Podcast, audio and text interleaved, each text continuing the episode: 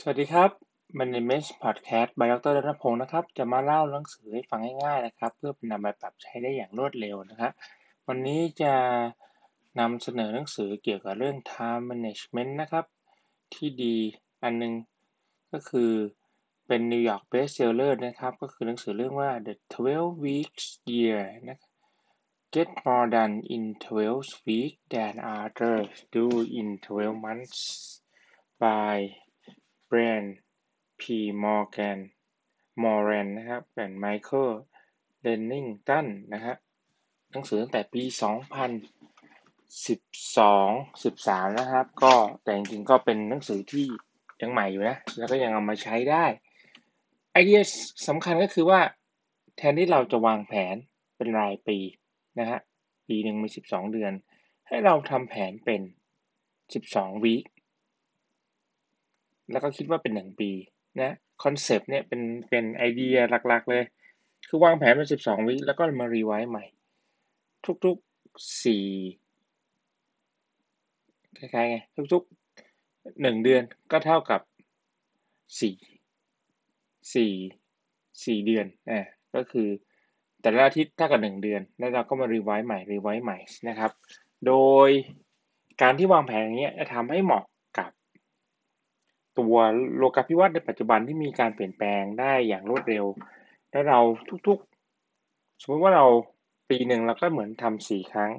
สี่ครั้งเนี่ยเราก็จะรีวิวรีวิวแล้วแก้โกเราได้อย่างสี่ครั้งได้อย่างรวดเร็วนะครับ ซึ่งหลักๆเนี่ยการที่จะมี high performance เนี่ยเราต้องมี vision นะครับ แล้วก็ต้องมี planning มี process control นะครับ มี measurement ก็ vision นี่คือมองภาพใหญ่ ให้อย่างชัดเจน มี planning ก็คือวางแผนเพื่อทำงานให้สำเร็จ มี process control นะครับ ก็คือควบคุม มี measurement ก็คือดูว่างานเป็นยังไง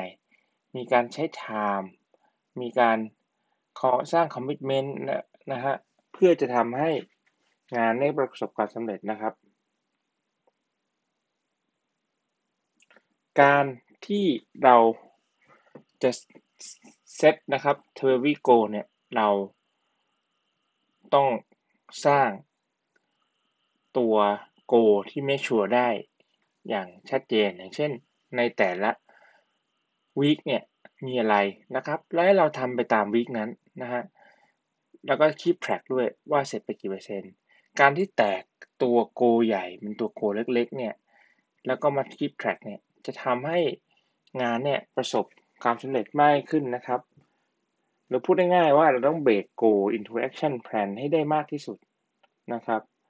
มีการ schedule นะครับแล้วก็มี regular review อย่างชัดเจนนะครับ โดยสรุปนะครับ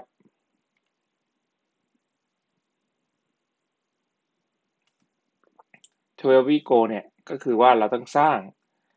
วิชั่นสำหรับชีวิตเรานะครับ วางแผน 12 week goal นะครับ เบรก12วิโกไปยัง weekly and daily action plan นะครับ schedule นะครับ regular review แล้วก็ planning นะฮะ แล้วก็วิเคราะห์ด้วยว่ามันเสร็จหรือเปล่านะครับ ก็ขอสรุปง่ายๆของหนังสือเรื่อง 12 week years